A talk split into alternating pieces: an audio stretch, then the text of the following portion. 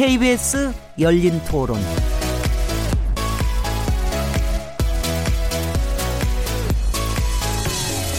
안녕하세요.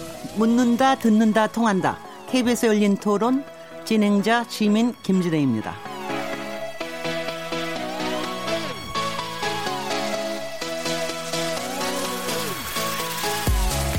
오늘은 세계 일본군 위안부 피해자 기림의 날입니다.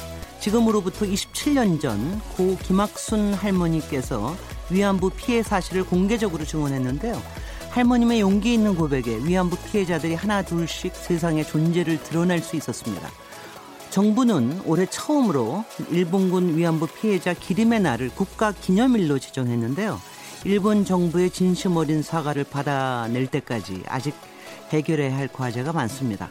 실제로 2015년 체결된 한일 위안부 합의는 우리 사회에 더 큰 갈등과 아픔을 남겼다는 지적이 나오는데요. KBS 열린 토론에서는 어제부터 광복 73주년 과거에서 미래를 찾다라는 제목의 특별 기획 3부작 시리즈를 이어가고 있습니다.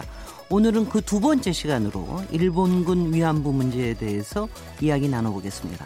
8월 14일 KBS 열린 토론 지금 시작합니다.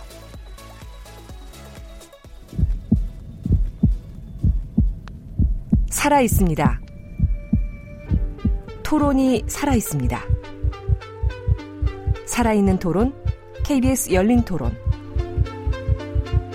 토론은 라디오가 진짜입니다.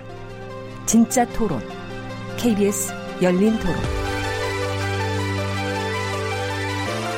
청취자 여러분께서 토론에 참여하실 수 있는 방법 안내해 드리겠습니다. 오늘 KBS 열린 토론, 일본군 위안부 문제에 대해서 얘기 나눠볼 텐데요. 위안부 피해 할머님들께 전하고 싶은 메시지가 있으시거나 한일 위안부 합의에 대한 찬반 의견이 있으신 분들 문자 보내주십시오. 샤프 9730번으로 참여하실 수 있고요. 단문은 50원, 장문은 100원의 정보 이용료가 붙습니다. KBS 모바일 콩 그리고 트위터 계정 KBS 오픈을 통해서도 무료로 참여하실 수 있습니다. KBS 열린 토론은 매일 0시 5분에 재방송되고 또 팟캐스트로도 들으실 수 있습니다. 청취자 여러분의 날카로운 시선과 의견 기다립니다. 오늘 KBS 열린 토론 특별 기획 3부작 광복 73주년 과거에서 미래를 찾다. 그 두 번째 시간입니다. 오늘은 일본군 위안부 문제에 대해서 얘기 나눠볼 텐데요. 오늘 함께 토론하실 패널분들 소개해 드리겠습니다. 일본군 위안부 피해 할머니들의 법률 대리인으로 활동하고 계신 김광원 변호사님 나오셨습니다. 예, 안녕하십니까? 안녕하십니까? 예. 네. 일본군 위안부 피해 할머니들의 쉼터로 알려진 곳이죠. 나눔의 집 안신권 소장님 자리하셨습니다. 네, 안녕하세요. 네, 안녕하세요. 소설가이자 예술 감독으로 활동하고 계신 분, 분입니다. 서혜성 작가님 나오셨습니다. 네, 안녕하셨습니까? 예, 언제 예술 감독으로까지 변신을 하셨어요? 아, 그렇군요. 네.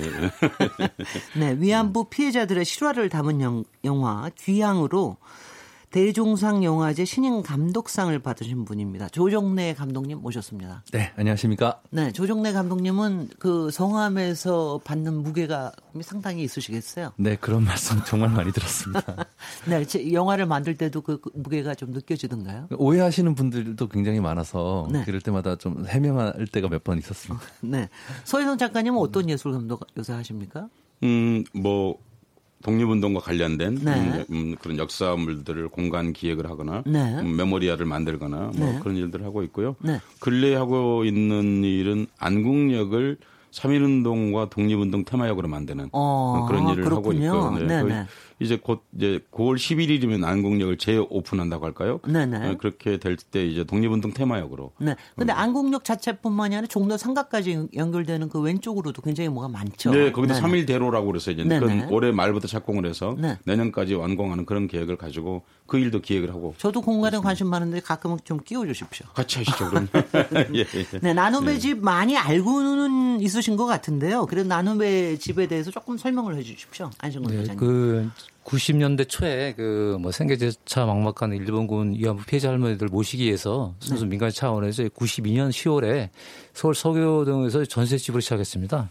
예, 그리고 이제 해화동에 좀 옮겼다가 명릉도점에 있다가 95년 12월에 이제 경기도 광주 이제 태초로 영구 이전했습니다. 예. 네, 네. 그리고 이제 할머니 지금 여덟 분이 공동 생활하고 계시고요. 네. 또 그 할머니들 그 역사나 인권 문제를 알리기 위해서 세계 최초의 그 일본군 송뇌를 주제로 한 인권 테마 박물관을 이제 함께 운영하고 있습니다. 네네. 그 위안부 피해 할머니들의 법률 대리인으로 예, 예. 활동하고 계신 김광현 변호사님 예, 예, 굉장히 예. 오랫동안 활동하셨을 텐데 요새는 예. 애로도 굉장히 많으실 것 같습니다. 어, 많았죠. 많았는데 네, 네. 제가 저 지금 방금 우리 그, 그 말씀하신 우리 저 안진곤 소장님. 소장이 있는 저 나눔의 집에 네. 고문 그 대리인 변호사를 네. 20여 년 가까이 하면서 그래서 이제 본격적으로 이 문제에 그 저 관여하게 됐습니다. 네네. 그런데 처음에 이 문제를 그 접근할 때만 해도 어 거의 뭐 그 일본이라는 나라를 상대로 네. 그 과거의 군국주의 시대 때 그들의 그 속내 그 수치스러운 부분을 드러내야 되기 때문에 그 아무도 그, 그 먼저 했던 사람도 없고 연구해야 될 부분이 굉장히 많았습니다. 예, 예. 그 정말 세월이 이야기다시피 이제는 많은 부분이 네. 그 노하우랄까 그 공력이 축적돼서 지금은 이제 할만합니다. 예, 예. 지금 요새는 다른 변호인들도 같이 좀 참여를 해서 여럿이 같이 일하시게 되나요? 어, 제가 처음에 네. 일본국 상대로 위안부 그 피해자 할머니 그저 12분을 그 대리해서 소송을 했고 그때는 뭐 다른 어떤 그 좀 더 진보를 표방하는 그 국내의 어떤 다른 변호사 그 단체들도 여기에는 관여하지 않고 그분들은 주로 흔히 말하는 저 강제동원 또는 징용 사건에 그 저 끌려갔던 일본 기업들 상대로 네. 하는 소송만 했고 그랬죠. 네네. 예. 예, 예. 다 각기 여러 이, 뭐 인연과 또 소위원들을 다 얘기해 주셔서 고맙습니다. 우리 다 같이 그런 그런 걸 좀 나누는 게 필요한 것 같아요. 오늘 8월 14일 세계 위안부 기림일인데요. 올해는 정부가 기념하게 되는 최초의 날이라는 얘기를 뭐 지금 이제 국민들도 알고 계시는데요. 그거에 대해서 조금 그 국가 기념일 지정이 갖는 의미에 대해서 뭐 서희성 작가님 먼저 시작해 보시겠습니까? 사실 네. 이제 그 무슨 기념일을 한 것은 국가가 독점해 왔습니다. 오랜 동안요. 사실 시민지정이나 이런 사람들이 해왔던 일이죠. 네. 어, 그동안에는요. 그러니까 정대협에서 한 그 2000년대 초반부터 이 일을 기려왔었고 그래서 그렇게 하자. 그렇게 했습니다만은 그걸 이제 국가가 수용하지 않았던 거죠. 네. 사실 제가 이제 국가가 독점했다는 뜻은 무슨 뜻을 말씀을 드리는 거냐면 그전에는 시민들의 무슨 발의 과정을 거치거나 동의 과정을 거쳤다기보다 네. 그냥 향토 예비군의 날 이런 것처럼 국가가 그냥 정해서 국민들에게 그 시간 안에 들어올 수 있도록 네. 국가가 국민을 교육시키고 훈육시키는 것으로서의 국가 기념일이었습니다. 네. 그런데 이 기념일은 완전히 다른 기념일입니다. 네. 왜냐하면 시민전역에서 오랜 동안 해온 작업을 국가가 수용했다는 점에서 진정한 의미에서 민의가 반영된 국가 기념일이 탄생했다라는 점에서 오늘은 정말 남다른 날이라고 생각합니다. 네. 이게 작년에 법안 작년에 통- 국회에서 법, 법안이 통과돼서 만들어지게 된 거죠? 네, 그렇습니다. 네, 네. 어, 그러니까 그 전에도 사실 시민진영에서는 계속해서 이걸 요구해 왔었죠. 예, 예. 어, 왜냐하면 이 행위가 어떤 의미를 갖느냐면은 우리 위안부 할머니라고 우리가 부르고 있습니다만은 이거는 어쨌든 간에 제국주의에 의한 어, 그, 이 국가 강간 시스템 내에서 일어난 일이지 않습니까 사실은요. 네. 어떤 개인이 뭘 했다기보다는요. 그러니까 국가 폭력의 희생자들이기 때문에 당연히 그것은 국가 차원에서 뭘 기리거나 보상을 하거나 어, 하- 어, 혹은 뭐 기념을 하거나 사- 어, 그분들을 챙겨주거나 해야 하는 것이 너무나 마땅한 일이거든요. 네. 그런데 그것들이 지금까지 방임되어 왔지 않습니까? 해방되고 광복되고 73년 동안. 네. 그런데 이제 국가가 비로소 어, 비록 그는 물론 미완의 것이긴 합니다. 왜냐하면 우리가 피해자 국가로서 국가 기, 기, 기림일을 챙기고 있기 때문입니다. 네. 사실은 진짜는 가해자가 해야 되는 거죠. 네. 어, 그런 점에서 미완의 기념, 기, 기림일이긴 합니다만은 국가 폭력을 국가가 기억하려고 드디어 최초로 인정했다라는 점에서 의미 있는 날이라고 생각합니다. 네. 오늘 나눔의 집에서는 특별히 더 의미가 있게 오늘 하루를 여러 행사를 하셨을 것 같은데 안진건 소장님. 네, 그 이제 91년 8월 14일 날 이제 그 김학순 할머니가 그 최초로 이제 예, 자기 고백을 통해서 일본의 전쟁 범죄이자 또 이한서에서 당한 인권유리 사건을 이제 고발하면서 이게 전 세계로 이제 알려졌습니다. 예, 그리고 이제 2012년 이제 그 11차 일본군 위안부 문제 해결을 위한 그 아시아 연대 회의에서 그 대만에서 열렸는데 각국에서 이제 예, 매년 8월 14일을 세계 위안부 기림일로 지정을 하자. 그래서 이제 예, 지정이 됐고요. 그다음에 경기도에서는 2015년도에 그 93년 6월에 만들어진 일제와 일본군 위안부 피해자를 돕는 생활안정지원 및 기념사업 법률을 예, 조례를 개정해서 경기도 차원에서 이제 통과돼서 이제 2016년부터 경기도청에 이제 아, 위안부 아, 행사를 진행했고 으흠. 2017년 이제 국회에서 이제 특별법이 또 개정되면서 이제 올해 그 정부 차원의 이제 위안부 기림이 이제 이렇게 행사를 진행하게 됐는데 그동안은 이제 민간 차원에서 이렇게 진행하다 보니까 좀 한계가 많았어요 여러 가지. 그런데 이제 이번에 그 국가 차원에서 행사를 하다 보니까 다양한 행사가 진행되고 있습니다. 그래서 많은 분들이 참여할 수 있는 그런 행사를 준비했고 그래서 정부 부처도 뭐 여성가족부가 주관 부처지만 문화체육관광부라든가 교육부 그다음에 국립국악원 다양한 그 정부 산하의 기관들이 참여하고 있고요. 네. 그래서 이제 좀 더 이 문제를 알릴 수 있는 공감대를 이제 만들고 또 그러면서 이제 이게 이제 세계적인 인권 문제로 이제 부각이 되면서 국제 연대가 더 강화되면서 이 문제 해결에 좀 다가가지 않을까 저희는 네. 그렇게 생각합니다. 그래서 저희는 그 11일 날 토요일 날 저희는 그 위안부 기림 행사를 나눔의 집에서 했습니다. 하고 이제 오늘은 할머니들이 조용하게 이제 예, 행사를 지켜보고 있고 네. 오늘 저녁에 이제 국립국가원에서 이제 할머니를 생각하는 소녀들을 위한 뭐 아리랑한 공연을 이제 관람합니다. 예. 네. 이게 세계 일본 위안부 피해자 이렇게 돼 있는데요. 이게 세계라고 얘기하는 거는 국제적으로도 같이 연대하는 그런 움직임들이 있습니까? 김광원 변호사님. 예. 아시아 음? 그 저 연대 회 의 예, 예. 거기에서 좀 더 이거 그 집중적으로 그저 논의된 그런 형국입니다. 네. 영화에서 보니까는 가령 뭐 독일 분들도 나와서 증언하고 뭐 이런 장면들도 좀 나오는 걸 제가 보기도 했는데요. 조정래 감독님은 어 이거 영화 준비하시고 그러면서 특별하게 이런 날의 의미에 대해서도 생각을 많이 하셨겠어요. 네, 그렇습니다. 뭐 우리 귀향이라는 영화의 음. 첫 시작 자체가 네.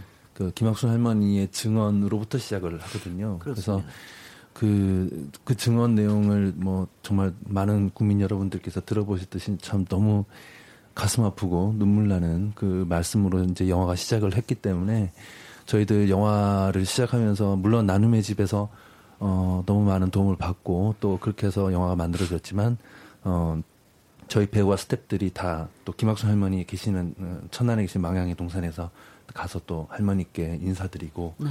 또다 같이 또 뜻을 새기고 그러면서 지금은 영화가 끝났지만 그 재작년에 이제 저희가 개봉을 했었거든요. 네네. 근데 지금 2년 동안 계속해서 전 세계를 돌면서 상영회를 하고 있고 네. 또 바로 내일 미국에서 또 상영회가 또 있습니다. 네. 그래서 계속해서 이렇게 열심히 노력하겠습니다. 네. 그때 91년에 첫 증언이 나온 건데요. 사실은 네. 이제 그 전에는 왜 이런 증언이 못 나왔을까? 뭐 이런 생각. 또 그러고 나서도 27년이 됐는데도 아직도 위안부 문제는 풀리지 않는다는 문제.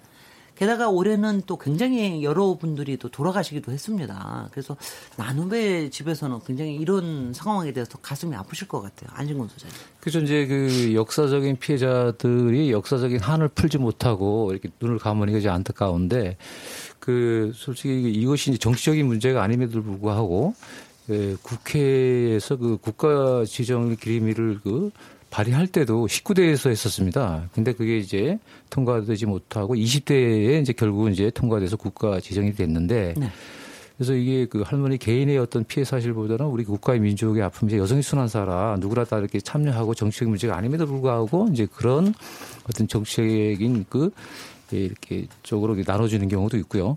그리고 이제 그 김학순 할머니 전에 이 이화여대 연구과 교수였던 윤정욱 교수님이 이제 많이 노력을 했어요. 네네. 그래서 왜 그러냐면 이제 김학순 할머니 그 자기 고백 전에 1975년도에 오키나와에 있던 그 배봉기 할머니가 일본 아사히 신문에 이제 기사화된 거예요. 그래서 왜 그러냐면 이제 일본이 패망 이후에 그 오키나와를 미 군정이 관리하다가 이제 그 73년도에 이제 일본으로 반환하는 과정에서 이제 할머니가 이제 무국적자니까 추방기에 놓였으니까 자기 실체를 밝히는 겁니다. 예.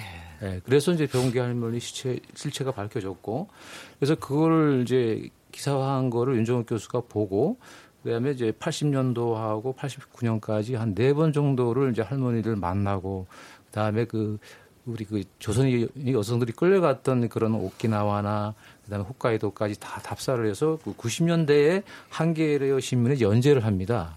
네, 연재를 하면서 이제 김학순 할머니가 자기 고백을 했는, 하기 시작했는데 지금이야 뭐 양성평등 시대에서 이제 그 어떤 할머니의 잘못보다라는 그런 시대적인 상황을 많이 얘기하지만 90년대 초만 해도 이것이 마치 할머니 개인의 잘못으로 치부하는 경우가 많았어요. 그러다 보니까 이런 성폭력 피해자가 정말 자기가 겪었던 것을 사회에 이렇게 알린다는 게 너무 음. 이제 힘든 거였죠. 네. 네. 그러던 그런 어떤 사회적인 냉대 차별이 이분들의 어떤 용기 있는 증언을 이제 막았는데 네.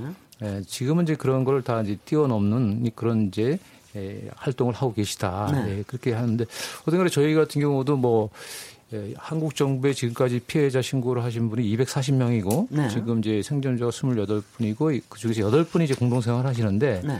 그 240명 중에서 약 50명이 그 나름의 집에서 사시다가 돌아가시고 네. 그런 이제 생활을 하셨는데 뭐 어떤 간에 이 문제를 해결하지 해결 못 보고 돌아가시는 것이 가장 안타깝고 뭐 오늘도 뭐 할머니들 여덟 분이 뭐 거의 누워 있는 분이 많고 네. 그다음에 그 거동하시는 분은 손에 꼽을 정도고 또 의사 표현이 가능한 분은 뭐 한두 분밖에 안 계시니까 네. 그러니까 너무 늦게 좀 위안부 기림일이 지정되지 않았나 네. 예, 할머니들이 27년 동안 외쳤는데 이제 27년 만에 이제 국가 지정일이 됐다는 것이 예, 너무 이제 안타깝죠 저희는. 네. 예.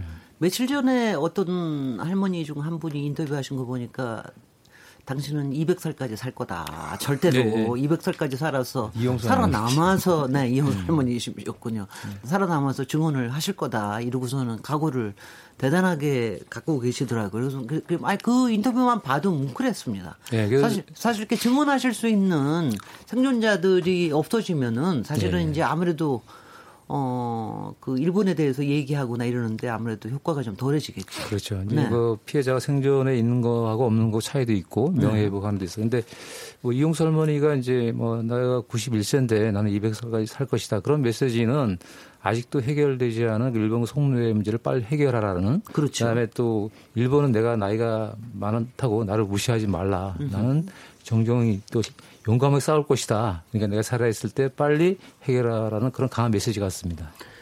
그렇다면은 김광현 변호사님께서 네. 지금 맡은 역할은 예. 그 살아계신 분들을 대신해서 하는 법률 대리인입니까? 어떻게 이 소송은 어떻게 진행이 되는 겁니까? 첫째 12분을 그저 대리했는데 네네. 이 소송을 하던 중에 6분이 벌써 타계하셨습니다. 네.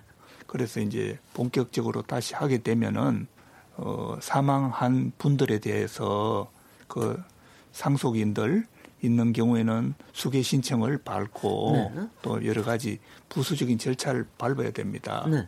지금 지금까지는 사실은 어려움이 있었는데 최근에 어, 이 소송은 결과를 좀 더 지켜봐야 되겠습니다만은 네. 정부가 현 정부로 바뀌면서 문재인 정부로 바뀌면서 어, 새로 출범한 그 정부의 지시를 받는 검찰에서 어, 서울중앙지검 그 특수부에서 대법원에 여러 가지 그 전임 대법원장 이하 저 법원행정처에서 네. 사법행정권 농단하고 관련해서 그렇습니다. 바로 그 사건이 바로 이 사건입니다. 네. 제가 하고 있는 거. 예, 예. 예. 그래서 그동안 본의 아니게 조금 그 전임 미답의 소송으로서 음, 어려움도 있었고 또 절차적으로도 지지부진했는데 혹시 이번에 저 검찰 수사로 인해서 좀 더 명쾌하게 사실관계가 드러나면 네. 이 소송을 하, 하는 데 있어서 유리했으면 유리했지 불리할 것 같지는 않습니다. 네. 그래서 네. 근데 지금 말씀하실 때 다시 소송을 하게 되면이라고 이렇게 말씀을 하시는데 지금 현재의 아닙니다. 소송 상태가 이건 계속 진행되고 있는 과정이죠. 그렇죠. 그렇죠. 네, 네. 예, 예. 네. 제가 처음에 했던 그 절차는 민사 조정 절차였는데 네. 민사 조정 절차가 흔히 2015년 그 저 한일 저 외교장 그 외교 당국자 합의라고 하는 2000그저 15년 12월 28일 합의 이틀 후인 12월 30일 날 서울중앙지법 그 조정 전담부에서 이 사건은 조정을 하지 아니하기로 하는 결정을 내렸거든요. 네네. 그렇기 때문에 바로 그 저 조정에서 소송으로 넘어갑니다. 네. 그래서 어 2016년 1월 28일 정도로 날짜가 잡혀 있었는데 그 최근에 네. 그 한겨레 신문에 난 그 보도를 한것 보면은 2016년 1월 4일에 전임 그 저 법원 행정처 차장 임모 판사께서 이거에 관해서 이 사건은 그 국가 면제 이론 때문에 소각화가 될 거다. 또 안 그러면 손해배상 청구권이 소멸시효가 완성됐고 또는 저 한일 그 저 청구권 협정 에 따라서 청구권 협정 2조에 따라서 청구권 자체가 소멸됐다. 네. 그런 이유로 해서 어 청구 기각 내려져야 될 거다고 그 대외비로 어그 작성돼 있던 걸 이번에 저 어, 서울중앙지검 그 특수부에서 외교부에 네. 압수수색하고 저 법원행정처에 압수수색했는데 법원행정처에는 그 법원에서 압수수색 영장을 발부를 안 해줘서 못 했고 똑같은 거를 외교부에서는 해가지고 네. 그 사실 제가 지금 우리 저 사회자한테 말씀 올린 거 그런 거를 지금 서울중앙지검에서 확보해 놨습니다. 네. 서혜선 작가님 이 일련의 과정을 보면서 서혜선 작가님 그 특유의 분노가 막 끌어오르시죠. 예, 뭐 사실 그거는 이거 우리나라 역사상 최초로 일어난 매국 사법 네, 네. 예, 그렇게까지 얘기하셨는데. 딱네 글자로 규정할 수 있습니다. 그러니까 네. 우리가 사법부가 독재 야부한 적은 있었지만 사법부가 나서서 매국 행위를 하는 그런 거. 지금 변호사님 2년 6개월 넘게 그게 좀 계류되어 있는 그런 상태이신 거죠. 그러니까 예, 제가 알기로는 예, 그렇습니다. 예, 그러니까 사법부가 이제 그 당시에 박근혜 씨가 통치하고 있을 적에 12.28 선언을 하고 그러니까 그 아주 마치 그 그것을 법률적으로 추인해 주는 것처럼 예. 어, 사실은 그렇게 한 겁니다. 그러니까 그 전에 그렇게 지금 제- 기각할 것 같은 그런 분위기를 그 전에 보였다고 그러면 아무도 의심하지 않겠죠. 그런데 그 조치한 바로 이틀 뒤에 어, 12월 30일입니다. 그러니까 근데 그 해가 광복 70주년이 되는 해입니다. 2015년. 음, 그러니까 그 해에 이제 그 박근혜 씨가 어, 그런 결정을 내 외교 외무부 장관과 같이 네. 그런 결정을 내렸고 어, 그 그리고 이제 그 뒤에 그런 일이 일어나니까 이제 아 이건 정말 우리들이 우리 같은 양식을 가진 인간 이건 진보 보수 문제가 전혀 아닙니다. 네. 그러니까 그 양식을 가진 인간들은 어, 그 굉장히 충격을 받게 된 거고요. 어, 그리고 그리고 사법부의 모습을 보면서 이건 이, 이건 정말 매국 사법 파동이다. 사실 그런 생각하게 됐습니다. 갑자기 막. 근데 이 말씀 한마디 드리고 싶어요. 네네. 어, 그러니까 네. 그 다른 얘기인데 김학순 할머니께서 이제 대중 앞에 언론 앞에 27년이면 처음 나타나셨지 않습니까? 네. 사실은 언론 앞에 나- 대중 앞에 나타나신 게 아니고 역사 앞에 처음 나타나신 겁니다. 네.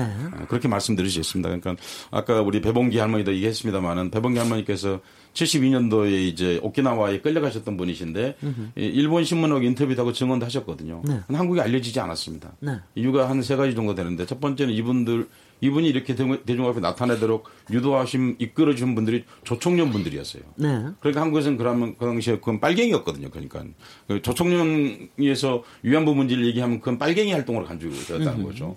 두 번째는 박정희 정권이었거든요. 예. 유신 체제 박정희 정권이었습니다. 박정희 정권이 근데 그 7년 전에 65년도 한일 협약이라는 것을 굴욕적 외교라는 걸 맺- 맺었고 그 긴 문서에서 위안부 일본 뭐 하물며 일본식으로 표현해서 가장 나쁘게 표현해서 종군 위안부란 표현도 없습니다. 네. 단 한 마디 표현도 거기 들어있지 않은 거예요. 그러니까 그 생각 자체가 아예 없었던 겁니다. 사실 박정희 권력이라는 것은. 그러니까 그런 것들 가지고 한국에 와서 어, 그거를 표현할 생, 수용할 생각도 하지 않았고 또 하나는 일- 우리 같은 보통 사람들이죠. 보통 사람들이 알지도 못했지만 일본에 오가는 사람 중에 한두 명은 알았을 터인데 그럴 용기를 갖고 있지도 못했던 거죠. 참 그 할머니 생각하면 정말 속상한 게요. 그래서 그 그분은 한, 한글도 모르시고 일본 말도 모르신 분이었습니다. 네. 에, 그러니까 당신의 의사를 이제 오키나와가 신- 아까 우리 그 이제 안승권 선생님 말씀하셨습니다만 오키나와에서 쫓겨나야 되는 거예요. 미국의 신탁 통치가 끝나가지고. 네. 어, 그 일, 한, 한국 사람분들 잘 모르실까 봐서 미군이 1945년도부터 1972년도까지 오키나와를 군, 군, 군대로 점령하고 있었거든요. 예, 그러니까 예. 그걸 돌려주는 과정에서 이제 국적을 가려내는 일이 생기지 않습니까? 네. 바로 그때 이제 이분이 할 수 없이 어, 당신이 이제 강제된 거나 마찬가지죠. 그러니까 자- 자발적으로 했다기보다 그 말을 하지 않으면은 이제 그 오키나와에 쫓겨나야 했던 그런 상황이었던 건데 어, 그 이제 하여튼 그래가지고 이제 그러고 나서 이제 이 우리 김학순 할머니가 나타나신 거지 않습니까? 어, 그런데 이걸 아주 중요한 대목입니다. 김학순 할머니가 그냥 나타나신 게 아니고요. 음, 그때가 바로 6월 항쟁이 끝난 4년 뒤라는 겁니다. 예. 그 말은 아주 중요합니다. 그러니까 한국의 민주주의 성장, 어, 그리고 인권의 성장, 어, 그리고 그렇기 때문에 그리고 그때 그 실무일 이끌었던 윤종옥 선생님 빼놓고 나머지 사람들이 다 적어도 4.19 이후의 출생자들입니다. 대개 다. 이 말은 아주 중요합니다. 예. 그러니까 여기에 와 있는 네 사람이 다 어떻습니까? 다 일본에게 빚진 적이 없는 사람들입니다. 뭐그 그 빚이 어떤 빚이든지 간에 그러니까 음. 한글 세대들 음. 어, 그리고 민주화를 경험한 세대들 이었기 때문에 그 기본적으로 민주화 민주화라는 게 도, 거의 같은 언어가 인권이란 말이지 않습니까 사실은요. 민이 주가 된다는 말이 인권이란 말하고 뭐가 다르겠습니까? 그러니까 네. 어, 우리가 프랑스 혁명에서 헌법을 우리가 오늘 세계 인권 선언으로 쓰고 있는 그런 상황인데 그러니까 민주화 운동이라는 것을 속에서 어, 우리 김학순 할머니께서 말씀하실 수 있었다. 또 그리고 많은 사람들이 그 할머니의 뜻을 따라가서 그, 그 할머니와 고통에 연대할 수 있는 가능성이 열리게 되었다. 그 말씀도 꼭 같이 드리고 싶습니다. 네. 이 지점에서 영화 귀향 얘기를 안 할 수가 없는데요. 아니 영화 기항을 스크린에 걸기까지 뭐한 14년이 걸리셨다 그러는데 사실입니까? 네, 그, 뭐 네, 조종래 감독님. 날 시간을 세지는 않았지만 네. 어느덧 이렇게 그렇게 됐더라고요. 제가 2002년도에 이제 여기 계시는 나눔의 집 안신권 소장님도 잘 아시지만 처음에 이제 봉사활동을 하러 갔을 때만 예. 하더라도 네. 제가 정말 부끄럽지만 이 위안부 피해 할머니들에 대해서 전혀 몰랐습니다. 사실은 좀 이런 얘기 하면 참 여러 번 표현하면서 많이 저도 많이 반성을 매번 합니다만은 그냥 좀 과거에 그런 뭐 안 좋은 일을 겪으셨던 불쌍한 할머니들 이 정도 수준을 가지고 당시 이제 청년들이 모여있던 음악으로 뭔가 우리가 사회 이야기를 해보자라고 하는 그런 단체가 있었는데 그래서 첫 번째 우리 봉사활동으로 나눔의 집에 간 거였거든요. 네.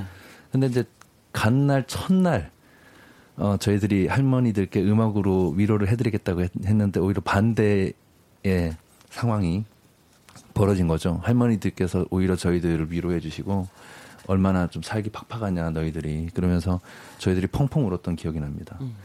그러면서 이제 매달 가게 되었는데 그러던 와중에 이제 할머니들께서 그 미술 심리 치료 과정에서 이렇게 그리신 당신들의 고통스러운 과거를 그리신 그림이 있습니다. 그 중에 강희출 할머니께서 그리신 태워지는 처녀들이라는 정말 강렬한 그림이 있습니다. 그 음. 그림을 보고 제가 너무나 충격을 받고 일주일 내내 제가 막 너무 많이 고통스럽게 감기 몸살에 막 악몽에 정말 죽는 줄 알았어요. 그러는 이제 마지막 날 어느 날 꿈을 꿨는데 그 꿈에서 그 그림 속에서 이제 학살당한 그 소녀들의 시신들이 모두가 이제 하늘에 다 이렇게 떠서 고향으로 돌아가는 그런 꿈을 꾼 거예요. 그래서 그 새벽에 일어나서 그 내용을 적고 난 다음에 이걸 반드시 영화로 만들어야겠다라고 하고 난 다음에 이제 2016년 가기까지 음흠. 14년이라는 시간이 걸렸던 것 같습니다. 그 특히 그 귀향의 의미 있었던 게 시민들이 상당히 투자를 해주셨죠. 7, 7만 명이나 되시는 분들이 투자를 해주셨다고 그러는데 그 네. 과정이 어떻게 됐습니까? 이게 그 영화라는 것은 사실 요즘도 마찬가지지만 당시에도 그 투자와 배급이 동시에 이제 어, 되어야지만 영화가 만들어집니다. 뭐 네. 뭐 상업 영화도 그렇고 하물며 이제 독립 영화도 돈이 있어야지 찍지 않습니까? 근데 이건 또 게, 다가 이제 과거의 어떤 그런 아픔들을 표현해내겠다라고 하니까 이건 시대극이 되는 거잖아요. 그러면 굉장히 많은 제작비를 필요로 하는 그런 어, 시나리오인데 뭐 어림도 없죠 사실은. 근데 이제 저는 계속해서 이제 단일 어, 기승전 귀향이라고 음.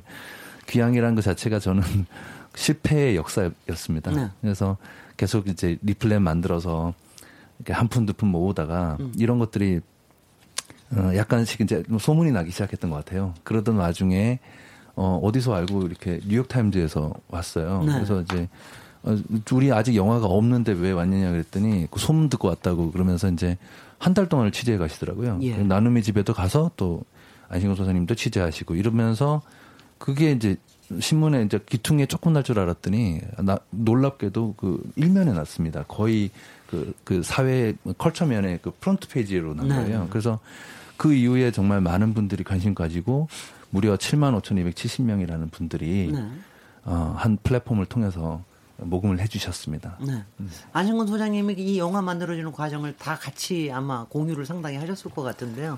영화 만들어지고 난 다음에 어떤 느낌이셨습니까? 이제 그 뭐 처음에 그 이제 영화를 이제 만들겠다고 그렇게 얘기하길래 제가 말렸습니다. 왜냐하면 이제 제가 할머니 모시고 있다 보니까 굉장히 그 위안부 그런 문제에 대해서는 뭐 관심을 갖더라도 이렇게 직접적으로 도움을 주는 분이 그렇게 많지는 않아요. 예. 특히 이제 영화는 투자자를 모집해야 되는데 쉽지 않다. 한마디로 망하니까 하지 마라. 이제 그랬습니다. 너무 이제 젊은 친구들이 와서 이제 뭐 봉사도 하는데 또 생계가 돼야 되는데 그게 안 되는 것 같더라고요. 그래서 했는데 조성 감독이 이제 끈질기게 해서 이제 펀드를 받아서 2016년도에 개봉을 했는데 개봉 전에 또 그 할머니들한테 검증을 많이 받았어요. 네, 그러셨어요. 네, 예, 와서 뭐다 네. 영화 보여주고 또 할머니 어떠냐고 그렇게 근데 음. 할머니들 되게 좋아하시더라고. 네. 좋아하시고 이제 그 미처 그 친구들을 생각 못 했는데 그걸 보시고 이제 그때 이한서에서 같이 있던 친구도 얘기도 하고 음. 너무 잘 만들었다고 말씀을 하시면서 근데 그때 뭐 370만 명이 봤어요. 그 이후에 나눔의 집의 방문객이 아주 엄청 늘어났고 음. 또 후원도 많이 늘어났습니다. 네 네. 예. 그래서 뭐 여기 저기 감독님도 계시지만 그 뭐 배우들이 또 별도로 한 뭐 2억 정도 후원도 하시고 음. 그래서 뭐 그 이후에 뭐 나눔의 집이 급성장하지 않았나 음. 또 할머니 문제가 이렇게 사회에 많이 알려지지 않았나 네. 그런 아주 좋은 기회였습니다. 아, 참 예술의 힘이라는 네. 게 대단한 것 같아요. 서혜성 예술 감독님. 귀향이라는. 아, 제가 저는 네. 좀 특히 궁금한 게 음. 귀향뿐만이 아니라 그 다음에 만들어진 영화들. 네. 가령 마이켄 스피크라든가 네, 네. 지금 최근에 허스토리라든가. 아, 이 굉장히 반응들이 좋아요. 네. 이런 음. 일련의 현상을 어떻게 보고 계세요? 우선 귀향이라는 영화를 보기 전에 깜짝 놀랐습니다. 네. 제목에서. 네. 사람들이 이제 이 귀향을 한글로 쓰니까 그냥 그게 홈커밍 음. 이런 말인 줄 아는데 사실은 그런 뜻이 아니고 그게 귀신 귀자거든요. 그러니까 지금 저는 이 얘기를 처음 들었습니다. 그러니까 감독이 꿈에 이제 불에, 어, 불타는 소녀들의 그 환영을 보고 어, 그런 제목을 붙이셨을 거라는 전작이 오늘 와서 처음 알았습니다만은 귀신이 돌아온다는 뜻이거든요. 네. 그러니까 그 참 무서웠어요. 사실 그 제목을 들으면서 그러니까 어, 한뭐 많게는 한 20만 명 정도의 그 당시 표현으로 하면 조선 소녀들 이제 끌려가 가지고 돌아오신 분 기백 명, 몇백 네. 명밖에 되지 않고 신고 국가의 신고대 등록대 등록이라는 표현을 쓰는 게 맞는지 모르겠는데 우리 국가가 인지하고 있는 어, 그, 이, 할머니들은 280여 분 정도밖에 되지 않는 그런 음, 것인데 그 하여튼 나머지 그러니까 20만 명의 그 어떤 귀곡성 옛날 말로 하면 한자 말로 하면 그, 네. 그것을 이제 담고 있다는 얘기 들으면 영화 보기가 사실 좀 무서웠어요. 어, 그 그게 이제 이 그 다, 들 처음에 그런 생각을 좀 가져, 가졌었더라고요. 네, 네, 네. 네. 그런 그런 그런 거죠. 그러니까 그 지금 이제 뭐 효과나 이런 것들에 대해서 우리 뭐 그 안신권 선생님께 충분히 잘 말씀해 주셨습니다만 저는 이 유한부 영화 기록하면 바로 나눔의 집에서 같이 찍으셨던 변영조 감독도 같이 아. 얘기를 해야 된다고 생각합니다. 그러니까 변영조 감독께서 오랫동안 작업하는 걸 제가 뭐 조금 아는 사이에서 가끔 봤거든요. 네. 어, 하고 그 당시에는 그 다큐멘터리가 94년도인지 5년도인지 그때 개봉을 해가지고 네. 사실 극장에서 걸지도 못했어요. 음. 극장 같은 게 없었죠. 맞았습니다. 이런 영화는 걸 수가 없었어요. 그래서 네, 네. 그때 우리가 무슨 회관 같은 데서 봤어요. 그러니까 음. 그런 것들을 그러니까 그때에 비하면 정말 얼마나 좋아졌는가 라는 생각을 하게 되고요. 그런데 그 가끔 저는 궁금해요. 그 변웅주 감독의 그 필름 원본 필름들은 정말 다 어디 있나 음. 하는 생각도 하게 되고 가지고 있을 것 같은데 아, 가지고 네, 있겠죠. 저는 이제 네. 그게 가령 변형적 감독 개인의 것이냐 하는 네. 문제입니다. 그러니까 네, 네. 어, 이런 얘기죠. 오늘 상당히 다큐멘터리로서도 그게 기록물로서 굉장히 네, 네. 뭐 그러니까 거기에 들어가 있는 영화에 안 나오는 많은 장면들도 그렇죠. 사실은 중요한 기록이라는 생각이 드는 거죠. 정말 아카이빙이 필요하지 않는가 하는 생각을 해보게 되고요. 근데 병 감독이 영화를 한 세 편 연속으로 찍었지 않습니까? 낮은 그렇죠. 목소리. 예, 낮은 목소리 완투하고 숨결. 예, 예, 예. 같이 찍었고 그, 그 뒤에 이제 그건 저작권.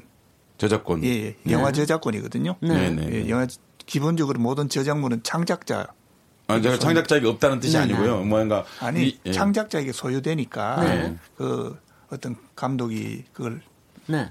소유권, 저작권을 가지고 있지 않을까 그런 이야기. 네, 김호연 네, 변호사님 네, 말씀은 네, 맞는 것 같습니다만은 네, 좀그 자료를 좀 음. 공유했으면 좋겠다. 네, 네, 아카이빙이 필요하고. 또 누구나 또 이제 클립 같은 방식으로 끄집어내서 음. 볼수 있고 뭐 때문에 그런 생각도 같이 해보게 되는 거 이런 생각이 드는 거죠. 그러니까 거기서부터 귀향 또 그 뒤에 편집에 다 못하신 것도 우리 조 감독님 같이 네, 또 네. 그건 잘 못 봤습니다. 그러니까 네. 끝나지 않은 이야기라고 네. 만드셨던 것 같은데 그러니까 그런 것도 I Can Speak 같은 그 이제 마침내 상업 영화에까지 이르렀다. 글쎄, 뭐 I Can Speak는 예. 정말 거의 상업 영화라고 볼 수가 있는 상업 거죠. 영화죠. 네. 저는 이렇게 생각합니다. 그러니까 상업 영화는 근본적으로 위험성을 갖고 있는 건 사실입니다. 네. I Can Speak가 그런다는 게 아니라 음흠. 제가 기억나는데 한 20년 전쯤에 한 15년 전쯤에 어떤 영화 배우가 그 할머니들을 대상으로 해서 사진 촬영, 네, 네. 영상 촬영, 뭐 이름은 얘기하고 싶지는 않습니다만 또 나눔의 집에 가 사과하고 그랬기 때문에 굳이 뭐 다 그분을 끄집어내고 싶지는 않습니다만 그때 이게 3부작이었던 걸 제가 기억하거든요. 예. 한 번은 할머니들을 이제 그 이렇게 옷을 다 벗은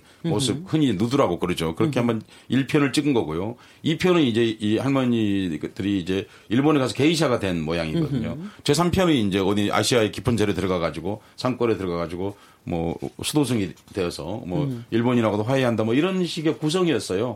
근데 제 일부를 찍었을 때 이제 이 문제가 드러났던 거죠.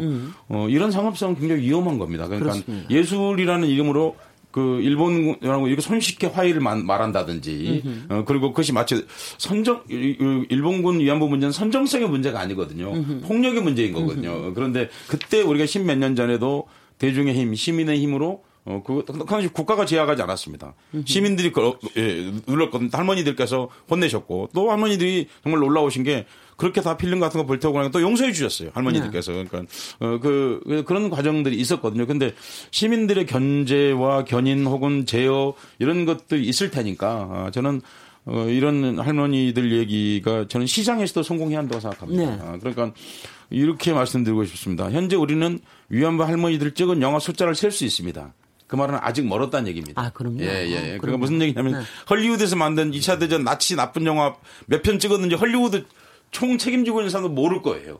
아마 유태인 지금도 유태인에 관련된 나치 저, 저 색출하는 얘기는 지금도 영화가 나오니까요. 그러니까요. 어. 모를 네. 거라고요. 그러니까요. 그, 그 말은 무슨 얘기냐면 이런 거대한 국가 폭력, 이런 전쟁 범죄에 관해서는 사실은 너무 늦게 영화가 시작되었고 음. 아직도 수천 편 더 만들어야 한다. 네. 그래서 어, 그 주말이 되면 자동적으로 어느 채널인가서는 그런 바- 영화가 나오고 있어야 된다라고 저는 그렇게 생각합니다. 네. 그런 점에서 그 귀향의 성공. 음과 또 그리고 이 뭐 아직 한국에서 개봉하지는 않았습니다만은 한국 중국 합 그 합동에서 같이 만들었다는 22 같은 영화 다큐멘터리 영화 오늘 개봉입니다. 네. 오늘 개봉입니다. 네, 네, 네. 아, 그렇군요. 그렇- 예, 예. 그러니까 네. 그, 그 중국에서도 많이 봤다고 그러거든요. 그- 네. 그런 작업들이 그 기억의 연대라는 측면에서도 음. 아주 훌륭하고 어, 그것들이 또 일본에 가서도 꼭 성공해서 일본에서도 또 그 이런 영화를 지원하고 어, 이렇게 하는 시민들은 있거든요. 그러니까 그렇게 되었으면 하는 음, 바람을 가져봅니다.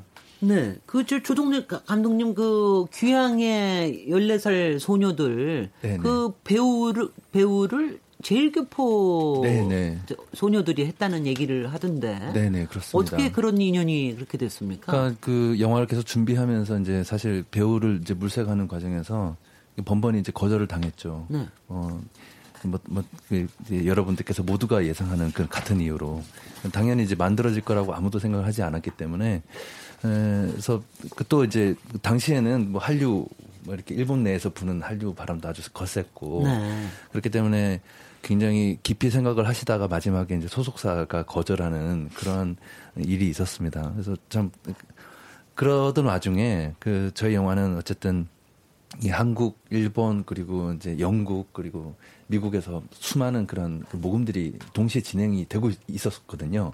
그러던 일본에서 이제 모금이 되는 찰나에 제가 일본을 건너갔다가 음. 에, 이렇게 그 만나게 되었죠. 우리 강, 강하나 양을 만나게 되었습니다. 제일교포 4세이고 네. 너무나 정말 아름답고 정말 마음이 따뜻한 그리고 무엇보다도 그, 그 오사카에 있는 친구인데요. 그 친구가 가지고 있던 그 할머니들에 대한 마음 이런 것들을 보면서 정말 많이 놀랬고 그리고 기꺼이 이제 오디션에 참여를 하겠다. 그 어머님이 극단 대표기 때문에 또 연극도 하고 있었고 제법 연기도 굉장히 잘하는 그런 소녀였습니다.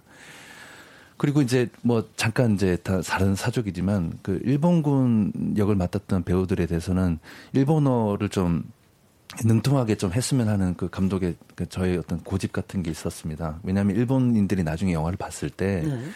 뭐야 저 일본어도 저렇게 엉망으로 하는 배우를 데려다가 완전 가짜로 찍었다라는 소리를 정말 듣기 싫었거든요. 근데 진짜 하늘의 별따기죠. 일본 배우도 구할 수 없었고 네. 제일교포 출신의 배우들도 절대 구할 수가 없는 상황이고 그죠. 눈치 또 보였겠죠. 한국인데 하고자 하는 분들을 이렇게 테스트를 해봤더니 일본인들이 다들 아 그 저건 아닌 것 같다. 그, 뭐 사실 그 그런 면에서 너무 어려운 시절에 우리 영화에서 정말 최고 악역을 맡았던 일본군 3인방이 있습니다. 네. 그 3명 중에 첫 번째, 두 번째 큰 역을 맡았던 두 분은 사실은 연기를 한 번도 해본 적이 없는 분들이세요. 뭐 식당 하시고 건설업 하시고 이런 그냥 그런 평범한 시민이었습니다. 그분들이 4년 동안을 준비해서 영화를 준비하신 거예요. 그런데 이제 맞아 그 영화가 나온 다음에 이제 그 이후에 다른 영화에 섭외도 되고 이러니까 너무 이분들이 신기하시죠. 참 대단한. 네, 그래서 아무도 배우가 아니었다라는 것을 믿지 않으시더라고요. 네. 네, 그래서 참 네. 그렇게. 근데 영화를 만드실 때 네. 저는 그게 참 인상적이더라고요. 15살 청소년도 다 볼 수 있는 정도로 네. 표현을 만드셨다. 네네. 네. 특별한 이유가 있으셨습니까? 그게 하신 이유가? 그러니까 영화를 만드는 과정에서 아까 말씀하셨던 변영주 감독님 정말 제가 존경하는 분이시고 영화 만들기 제가 감독 조합에 저도 속해 있는데 그 영화가 만들어지는 막 리플렛으로 막 돌릴 때 다닐 때 변영주 감독님 한테 가서 한번 농담 삼아 감독님 때문에 제 인생이 이렇게 됐어요. 라고 막 이렇게 이제 농담 삼아 제가 이제 변호사 너왜 나를 맨날 그렇게 끌고 들어가냐 이러면서 그렇게 했던 시절에서 제가 가장 큰 고민 중에 하나가 어 우리 영화를 이제 지지하시는 한 분이 이제 초등, 초등학교 교사 선생님이 어 우리 그 가르치는 학생들이 어느 날 질문을 하더래요. 왜 위암 할머니들이 끌려갔냐라고 하는 거예요. 그러니까 이제 그거가 왜냐하면 위안부 피해 할머니, 이게 할머니라고 하는 것이 하나의 어떤 고유 명사처럼 돼 있지 않습니까? 네. 그래서 일본 뭐 가서 이렇게 시민사회 단체 분들 이렇게 할 때도 할머니라는 표현에 일본어를 쓰지 않고 할머니라고 합니다. 그냥 네. 그게 이제 그러다 보니까 아이들은 그렇게 생각할 수 있잖아요. 근데 실제로 끌려갔던 예, 그 정말 어린 여성들이지 않습니까?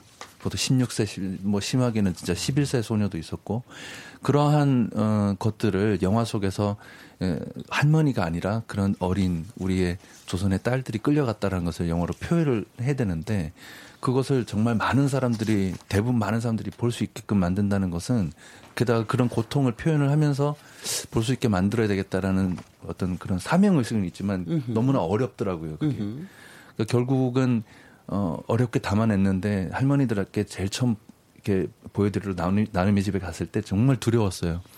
할머니들께서 보시다가 무슨 잘못될까봐. 그래서 영화를 시사하는 내내 할머니들만 봤어요, 저는. 네. 영화는 보지도 못하고. 근데 할머니들께서 네. 다 보시고 너무 많이 우시면서 제일 처음 하신 말이 저한테 너무 가슴 아프고 충격적이었어요. 음. 내가 겪었던 일에 100분의 1도 안 된다. 아.